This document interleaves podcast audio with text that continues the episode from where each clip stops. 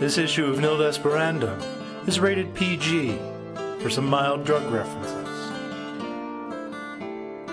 Nil Desperandum 20 Padre by Jennifer Leeper. Jennifer Leeper is a freelance writer with 15 years of professional writing experience.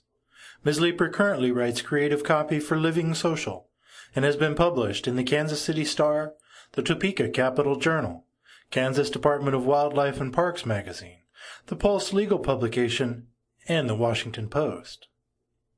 Ms. Leeper's first nonfiction publication, Wonder Dads Kansas City, the best dad-child activities, restaurants, sporting events, and unique adventures for Kansas City dads, was recently published by Wonder Dads Publishing.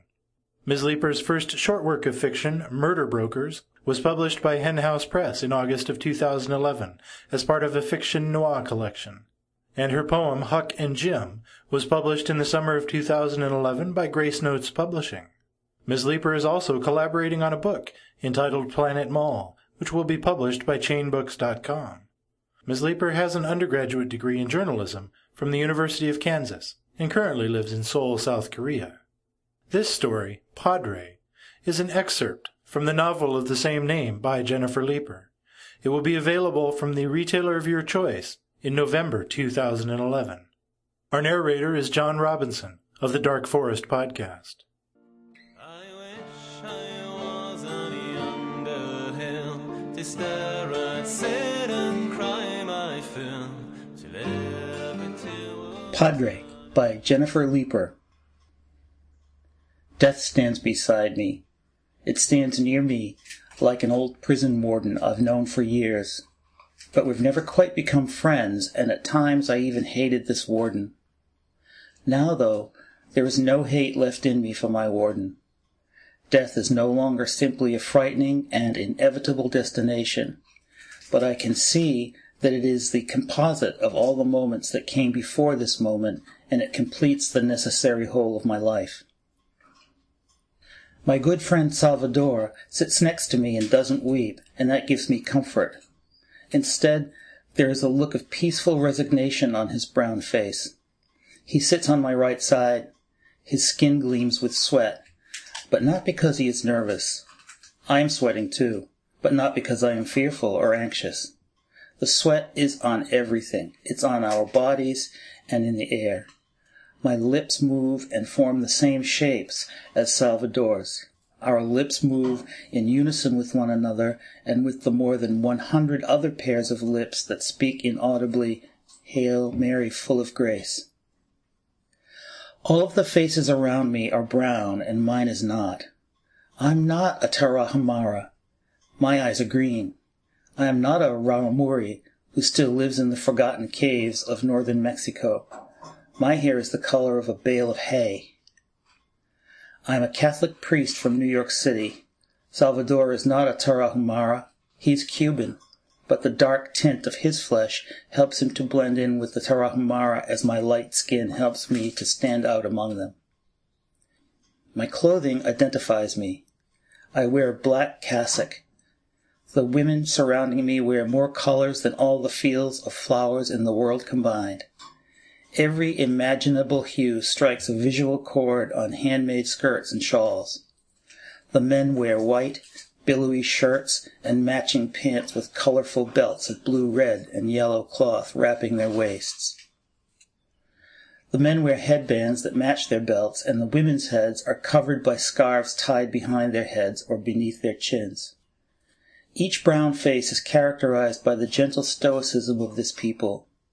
Features are strong, chins and noses and foreheads are still and prominent like mountains. They are immovable.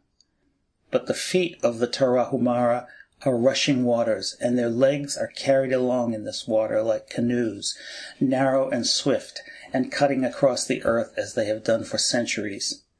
They wear no shoes. Shoes are not a luxury, but are unnecessary. Even these feet could not outrun death now. We all wait. We wait for death. We each have a warden standing next to us now. Even the brown faced children and elderly Tarahumara wait for death. I roll the wooden beads of my rosary through my fingers, and I make eye contact with my Blessed Mother. She gazes at me from a side altar to my right. She is draped in blue and white. Her eyes are painted, but they reflect what I want to see, which is the promise of a peaceful eternity. She's surrounded by white adobe. There is so much white in the small chapel that it glows as if it were somehow lit from behind or within. To my left is her son, and his eyes see everything. They see all the moments in my life and all the moments of every other life that was ever thought into existence by the Supreme Creator. The Son is wrapped in ivories, reds, and golds. His arms extend out and upward, exposing the sacred wounds that bleed for every age and every man. They bleed for me. They bleed for Salvador. They bleed for every Tarahumara present in the sanctuary at this moment. In between the Son and his blessed mother sits the main altar, made from adobe and arranged in the old style, against the back wall. The altar, painted white, is dressed in golds and whites. A crucifix hangs above the adobe altar. On this cross the Son of Heaven is offered up as an antidote to the world of mortal men. I don't look behind me, but I visualize the doors to the chapel. They are yellow pine wood and painted red. The wood, like the Tarahumara, is a native of the region. The Tarahumara chose the red paint when they built the church. They painted it red because they said it reminds them of El Sacrificio each time they walk through the doorway. They cut the wood and shaped it to fit inside the entryway. They asked me to paint the wood because I am padre. The wood is the Tarahumara native. Only Padre can paint the door, and it must be painted red, they told me. These doors are closed now, but they won't be for long. We wait for five, maybe ten, maybe twenty men. Maybe there will be more this time. This time will be the last time I can feel it. I'm not thinking of these men, though. I'm thinking of ten years ago.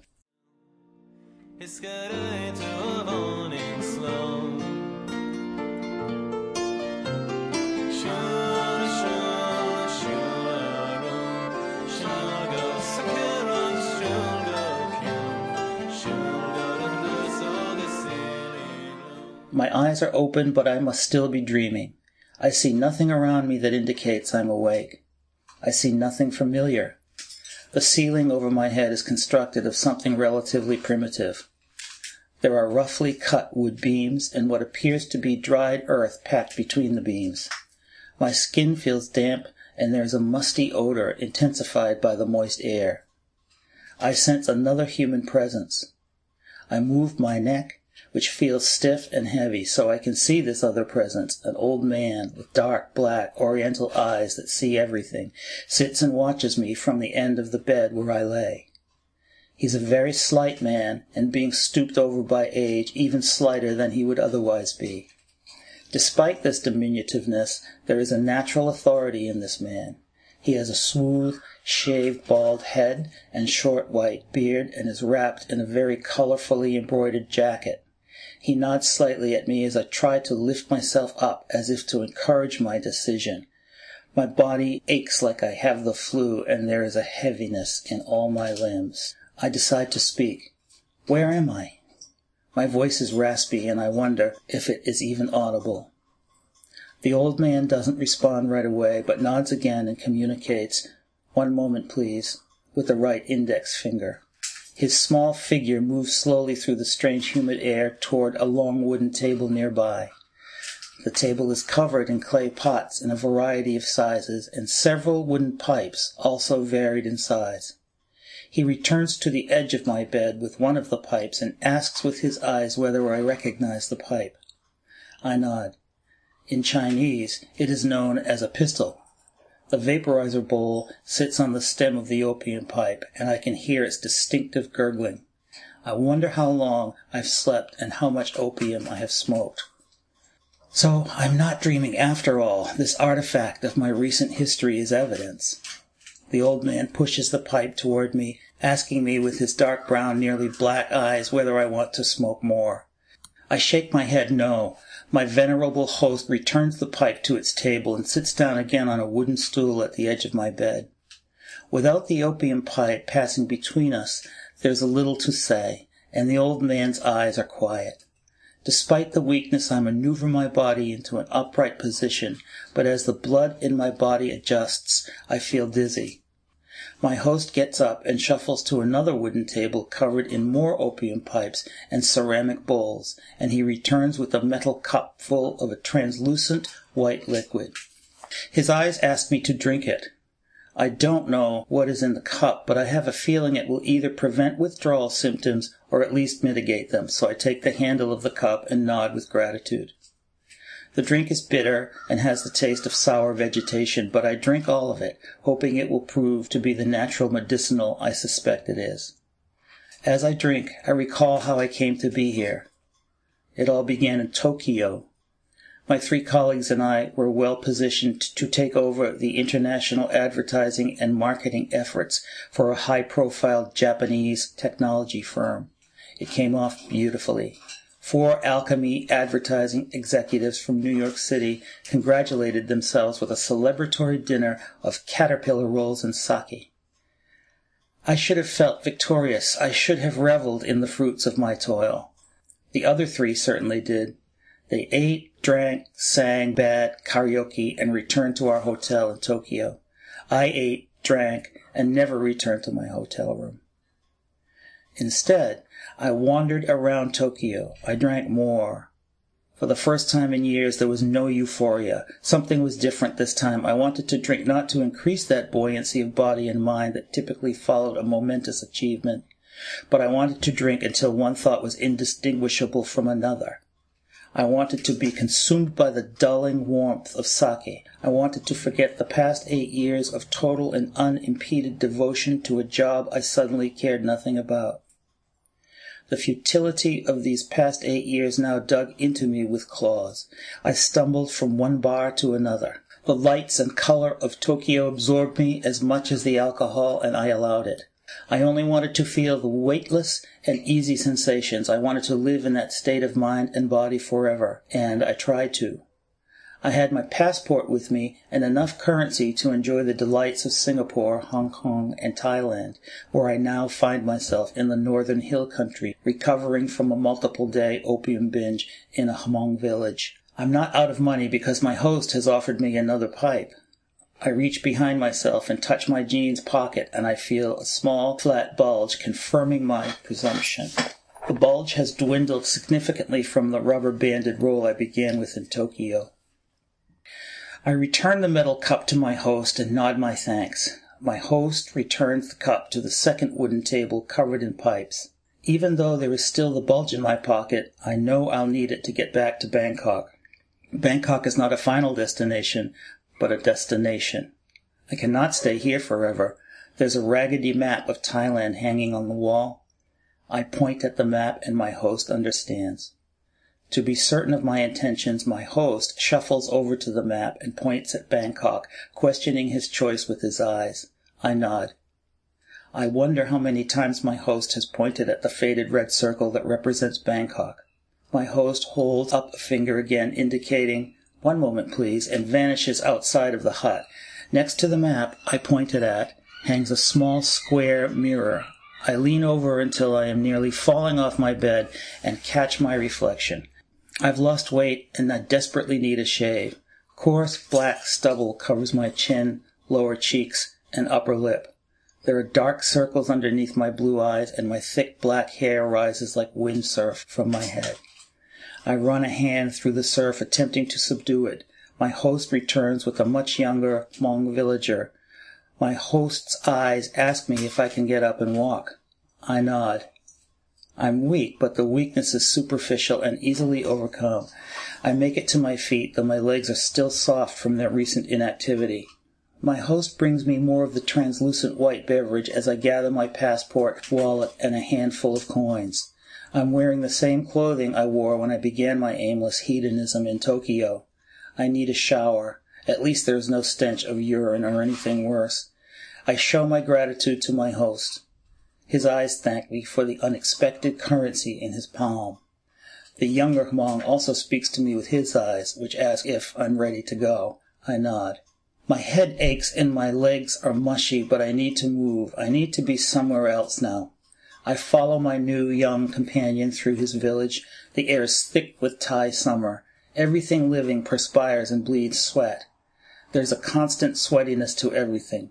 There's a writhing discomfort in everything, but there is also a lifeless resignation to the heat which reigns imperialistically. I twitch inside of myself in the red tie heat. I'm not sure what time it is, but the day doesn't feel new in this stagnant heat bearing down on everything. I follow my guide through the winding dirt roads of the village, which rise and fall at the whim of the local topography. I don't speak any Thai, so I can only follow the young Hmong man wrapped in the colorful textiles of his tribe. Before I left Singapore, I met an Australian in a street cafe who told me stories of the Hmong and how they once were great cultivators of the opium poppy. This man, as aimless in his ultimate pursuit as I, had spent time with the Hmong hill tribe nearly three decades ago as an opium farmer himself. He said he admired the Thai Hmong and remained with them longer than he had ever remained with any person or people. He talked about the eloquence of their needlepoint and their animistic religion and how they managed to thrive despite being displaced by the Chinese through many wars and splintered among Laos, Thailand, and Vietnam. They are more tree than human, the Australian said.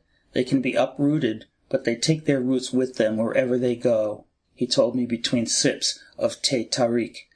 There are many more soft rises and falls of the earth and many tourist stalls to put behind us before we reach a bus terminal where my young guide's eyes tell me I will find transportation to Bangkok. I place coins in the young man's hand and watch him become absorbed back into the thick green vegetation that grows thickly all over the north of this country.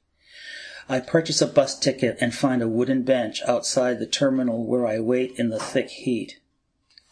My thoughts expand lazily into the territory of my recent past. I wonder whether my colleagues even looked very hard to find me after I disappeared. I would have been long gone by the time they all awoke the next morning. They would have all returned home to the States after a day or two of dumbfounded searching. Probably they would have checked in at the U.S. Embassy in Japan, but when nothing materialized, they would have retreated to their home country, to the comfort and reassurance of familiar surroundings. What would they have said to Mo, Mo Pletz, the advertising manager with the sad, droopy eyes and graying, disheveled hair and clothing, who chain smoked and drank black coffee out of a styrofoam cup? and who more closely resembled a newsroom editor circa 1981. Upon hearing of my abrupt disappearance, Mo would have excused himself to smoke a cigarette. The cigarette would have calmed his nerves. He would have returned to the 28th floor of the Alchemy Advertising Building with a nicotine-fueled resolve. My advertising campaigns would have been reassigned to my colleagues, and the matter of my whereabouts would be reassigned to the past. I know Mo too well. He will not tread water. He will swim on. My three colleagues, who eight years ago were easily distinguished by individual aspirations, now ran together like watercolors. We all started at Alchemy right out of college. Six months ago, I ceased thinking of them as three separate units. They all live within a few blocks of one another in the Upper East Side, averaging two offspring apiece and all summering in Nantucket at the same bed and breakfast. I had no wife or children, and I spent summers working longer hours at the office. Eventually, my office will be packed up and any evidence of my time at Alchemy will be expunged. I will be edited out of Alchemy like flat ad copy. Mo will hire my replacement. My co-workers will continue summering together and I will precipitate in their lives only as an anecdote as the months and years pass. My apartment will be leased to someone else after my lease terminates with no one to renew it. The contents of my apartment will be sold at an impersonal auction. My parents are dead and there are no close friends, but only recreational acquaintances, so no one will pursue my whereabouts beyond a fleeting curiosity. And no one will find me anyway because I don't want to be found. In one moment, on a busy street in Tokyo, I discarded my entire life. The itchy sting of the wet heat crawls along my skin as I rejoin my physical surroundings. Buses arrive from and depart to other destinations around Thailand. Old and young bodies visibly sigh as they leave their air-conditioned terminal interior to wait for their buses. Most are Thai, but here and there are faces that look more like mine. A little girl, a few shades darker than me, clutching at her mother's hand, her large brown eyes clutching at me, reminds me of my current physical appearance. I self-consciously run a hand through my wild hair. I need a shower. I haven't had a shower since Singapore. I probably need to eat, too, and I need to get to a quiet hotel room in Bangkok where I can suffer any opium withdrawal symptoms in relative peace and quiet. The whitish tea-like liquid that I drank earlier couldn't possibly prevent the inevitable quake of opium sickness, could it? The train to Bangkok arrives, ten hours to Bangkok. At least there is air conditioning on the bus, and there is a bathroom in case I do suffer any withdrawal symptoms. My bus is full, mostly with locals. There are a few Europeans, leaving me as the only American. I settle into my seat and try to sleep. I dream of my childhood. My parents are still alive in these dreams, and I hear my mother's ancient voice calling, Russ, Russell as I lingered in the dusk of California evenings with neighborhood kids on bike and skateboards. Her voice is remote now as any other voice erased from time. My father stands behind my mother like a shadow. He's a quiet strength. My mother was a tiny golden creature with long blonde hair, always piled in a bun on top of her head. My father was dark and tall. He was immovable. Vic and Marin Capshaw traveled the world together, digging in the earth of Africa and Europe for answers to archaeological questions. They died in a car accident three days following my college graduation. They were traveling to see my new apartment in Brooklyn. I wake to the sound of the squeaky wheels of a beverage and snack cart patrolling the aisle for hungry passengers. My stomach gurgles in response. I order a soda and a small sandwich. The bus quietly buzzes with the lowered tones of intimate conversation. I check my watch, discovering I've been asleep for three hours. The day has quickly matured toward early evening. With my hunger sated and no sign of withdrawal symptoms, I lazily watch Thailand pass by outside my window. Now and again the hills and vegetation open up to scenes of floating market vendors selling produce and other goods to tourists and locals gathered at the edges of lakes. Waterfalls cascade down rocky hillsides. Here and there, traditional Thai houses on stilts built along the perimeters of lakes and rivers appear. I sleep again, this time for a couple of hours, and wake to opaque darkness outside my window. A bus is still, except for intermittent snoring and now whispered conversation. I use the bathroom, and still there are no signs of sickness. Perhaps I've evaded this beast. I don't deserve this evasion. I deserve the full onslaught of civil war within my own body. Where will I go after Bangkok? I purge one name from my mind in response to this question. Damien Capshaw, my father's brother, whom I haven't seen since my parents' funeral, lives just outside of Galway in Ireland. He moved there after his wife died from breast cancer 15 years ago. He was an investment broker in Chicago and stocked away a tidy sum for an early and leisurely retirement. Now I move to go visit him. He'll be surprised to see me. The last I heard, he had a large vegetable garden and a book club to occupy his time. Bangkok arrives in a trance of color and light corrupting the darkness outside my window. A taxi delivers me to a hotel in the heart of the city. I easily pass into slumber and visions of Ireland and Uncle Damien are my nocturnal companions. Inside my hotel room, the morning is not wholly sealed off from the noise of the city. Muffled horns express the frustration of rush hour drivers in the clogged streets of Bangkok. Motorcycles growl with impatience as they sit in traffic. The smell of food being prepared by outdoor market merchants permeates even the walls of my room. I shower and change back into my dirty clothing. My first goal of the morning will be to buy a change of fresh clothes. The hotel concierge directs me to a clothing shop within walking distance. I change into a new shirt and pants inside the store. I also buy a razor, shaving cream, toothbrush, toothpaste, toiletry bag, and a suitcase. I purchase a plane ticket to Dublin for a 15-hour red-eye flight tonight. I spend the remainder of my day visiting outdoor marketplaces where familiar and unfamiliar sights and smells converge. Vendors sell everything from carved wooden gods to fish. I speak no Thai and can only nod and gesture when I want to buy something. As I wind through the network of market stalls, another day burns out in a glorious sunset over Bangkok. I hail a cab to Suvarnabhumi Airport. As I board the plane to Dublin, I wonder whether I should warn my uncle I'm coming for a visit. I'll call him in Dublin. If he doesn't want to see me, no loss. I'll be in Ireland.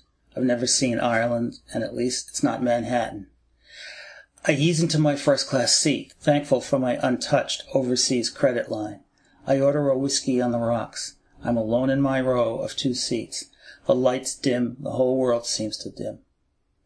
A movie I've seen before starts playing. Still, there are no withdrawal symptoms. I fall asleep, dreaming of my uncle's Irish cottage, which I've never seen before. He lives on a cliff by the ocean and he grows potatoes, tomatoes, and onions. Other than the ocean, he's surrounded by green, as vast as the blue of the sea. I wake to the warmth of sunlight on my face. An attendant offers me a hot towel and I press it against my eyes and neck. Then the diarrhea finally arrives. It takes hold of my body, dictating my every thought and action. After two trips to the lavatory, I ask the attendant for an anti-diarrheal tablet. I consume several glasses of water, and wearied by dehydration, I fall asleep for a few hours. I wear a coating of sweat when I wake. My body aches and cramps have settled into my stomach, and I need to vomit. I make it to the bathroom and expel my insides as soon as my knees hit the floor. I'm shaking when I'm finished, but I make it back to my seat. Even though I'm nauseated, I know I need to stop my body from shaking, so I order a scotch on the rocks.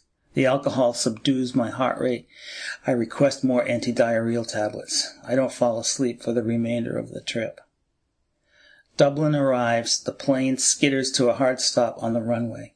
My uncle lives on the rural outskirts of a town called Naas, which sits between Dublin and Cork. My parents always talked of my uncle Damien as having an acreage but that could be 20 or 200 acres. Even in the year 2002, I refuse a cell phone, so I search for a public phone in the Dublin airport. Luckily, they still seem to be relatively ubiquitous in the UK. I call information and ask for Damien Capshaw's number. I hang up, but don't call my uncle right away.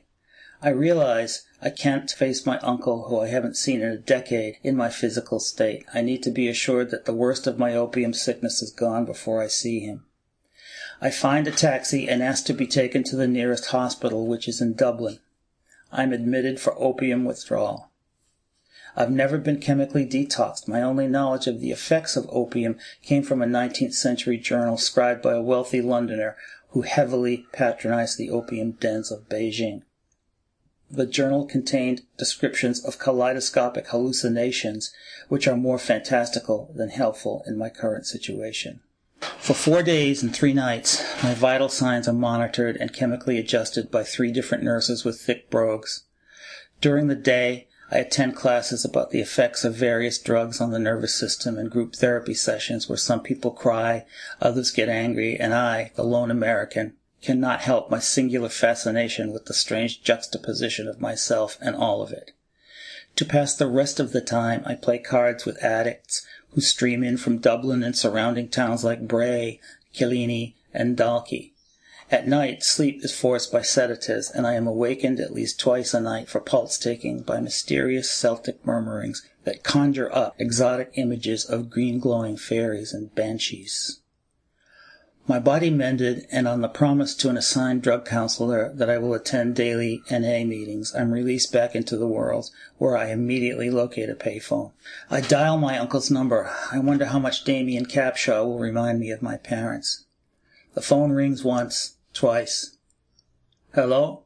I'm half surprised my uncle answers the phone. I picture him outside all day, every day in the garden, inaccessible through technology. Uncle Damien? It's Russ. I'm here in Ireland. I'm in Dublin. Russ? Dublin? When did you get in? It's good to hear from you. His voice is my father's vocal twin. Its resonant baritone is weighted equally with joy and sadness. It represents strength to me. I just got in today. I lie to my own blood. I finished up with a job in Tokyo and thought I would take some time off, so here I am. Would you mind a visit? Of course not. I haven't seen my nephew in, it's been at least 10 years, right? I can come pick you up. Just finishing up some weeding here. Sure, I'd appreciate it. I'll wait outside the airport for you. I'm leaving now. I'll see you. and I'll be driving a red Alfa Romeo. The conversation was so casual, it should have been more formal than, I'm leaving now. I'll see you soon. I return to the airport in a cab and wait at the curb. And when the sleek red auto finds me at the curb at last, and my uncle spryly jumps out to get a look at me, I see myself in this old man. My father's older brother has the same thick wild hair, though his is completely white, and mine is still mostly nearly black. His build and gait are still athletic for his seventy-five years. He's not stooped or shrunken at all by age. His face, though wrinkled, has not obscured the youthfulness of his blue eyes. He hugs me with masculine affection, patting me firmly on my back as he embraces me. I reciprocate. You look tired, Russ, but then I haven't seen you in ten years. Ten years can wear a man out. It's good to see you, boy. I smile. Michael's eyes are a little sad and wistful. Perhaps they see my father as I see my father standing in front of me. I'm tired. Had a big job in Tokyo. Still in advertising, then? Yes, but that's going to change. I hesitate in saying too much, but what's saying too much at this strange juncture? I've departed from all things familiar, and there is no pattern for my thoughts or actions any more. I've decided to leave my job. My uncle's eyes study me more intently. He nods his head and smiles. He understands, and he would understand with everything that's happened to him. You need a change. Sometimes a man just needs a change. I nod, and my uncle slaps me lightly on the back. Let's get out of here and get back to the ranch, where it's more comfortable to talk. I throw my suitcase in the back seat of my uncle's restored 69 Romeo, and we pull off into the streets of Dublin, naturally finding a rhythm of conversation. We talk about my mother and father, and of Lucy, my uncle's wife, who he still calls his soulmate. He's never remarried. Lucy's ashes are buried on his land outside Naas. I shouldn't have cremated my girl. Wasn't the Catholic thing to do, but at the time I didn't know any better, my uncle says with regret in his voice. I flinch at my uncle using the phrase Catholic thing to do. I haven't heard Catholicism mentioned in my family in any serious context since I was a very small child when my parents still attended Mass on Christmas and Easter. I was baptized, but never even received First Communion, so I was essentially raised without a faith beyond the age of five or six. I go to daily Mass. There's a little church in Naas an old stone church. Everything in Ireland is an old ruin or brand new, or at least that's the way it seems to me. I love it. I love the contrast of the very old and the very new. I didn't know you still went to Mass after all these years. Well, not still, but after all these years, I am going to Mass. My uncle smiles. Your dad knew I came back to the faith after Lucy died. He accepted it like a person accepts a dental cleaning. He was practical, your father. He saw it as necessary for me, but not for him or your mother. I marvel at the man next to me. I feel like I'm seeing him for the first time. What brought you back to the church? My uncle's eyes are wet as he responds. After my Lucy passed, I got to thinking about my own mortality. I moved here. I met an old priest at a pub in town. I started meeting with the priest every week at this pub, and we talked about Lucy and how I fell away from the church on my own, not because of her and her atheism. I told this priest how Lucy, on the day she died, asked me why I left the church and stopped going to Mass. And my uncle's voice catches. He clears his throat and wipes his eyes. And she told me I should go to Mass again. I don't know why she said this, but to this day I believe that my Lucy, the atheist, brought me back to my faith. My uncle's eyes glisten God has the best sense of humor. Mom and Dad never told me any of that. My uncle smiles, his blue eyes shining. They wouldn't have. I didn't meet the priest at the pub here until a month after they died. It took me that long to follow through with what my Lucy asked of me. We both smile the same inherited smile. We are quiet during the remainder of the trip back to my uncle's home. I wonder if I should tell him about my recent excesses and my erratic departure from my carefully constructed reality. I watch the island of poets and potato farmers roll by outside my window. It is both a rugged and whimsical land all at once. The greenness of the land cannot be exaggerated by the imagination. It's like an old cloak, tattered in some places, worn proudly by this country for as long as only the soil here can recall, I surmise.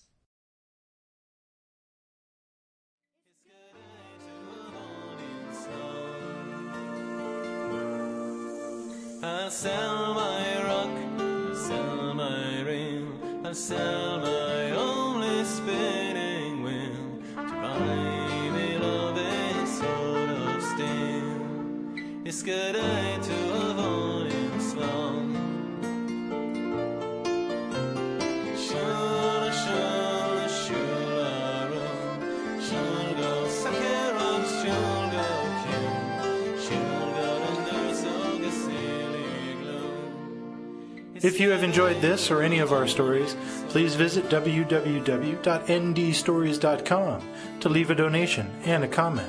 And if you've enjoyed this story in particular, please be sure to visit the book retailer of your choice to purchase the novel Padre by Jennifer Leeper, starting in November 2011.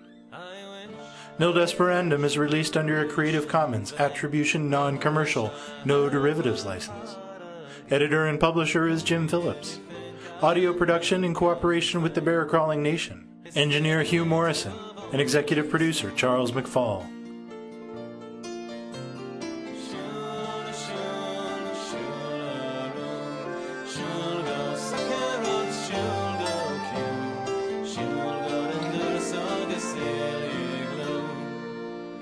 Good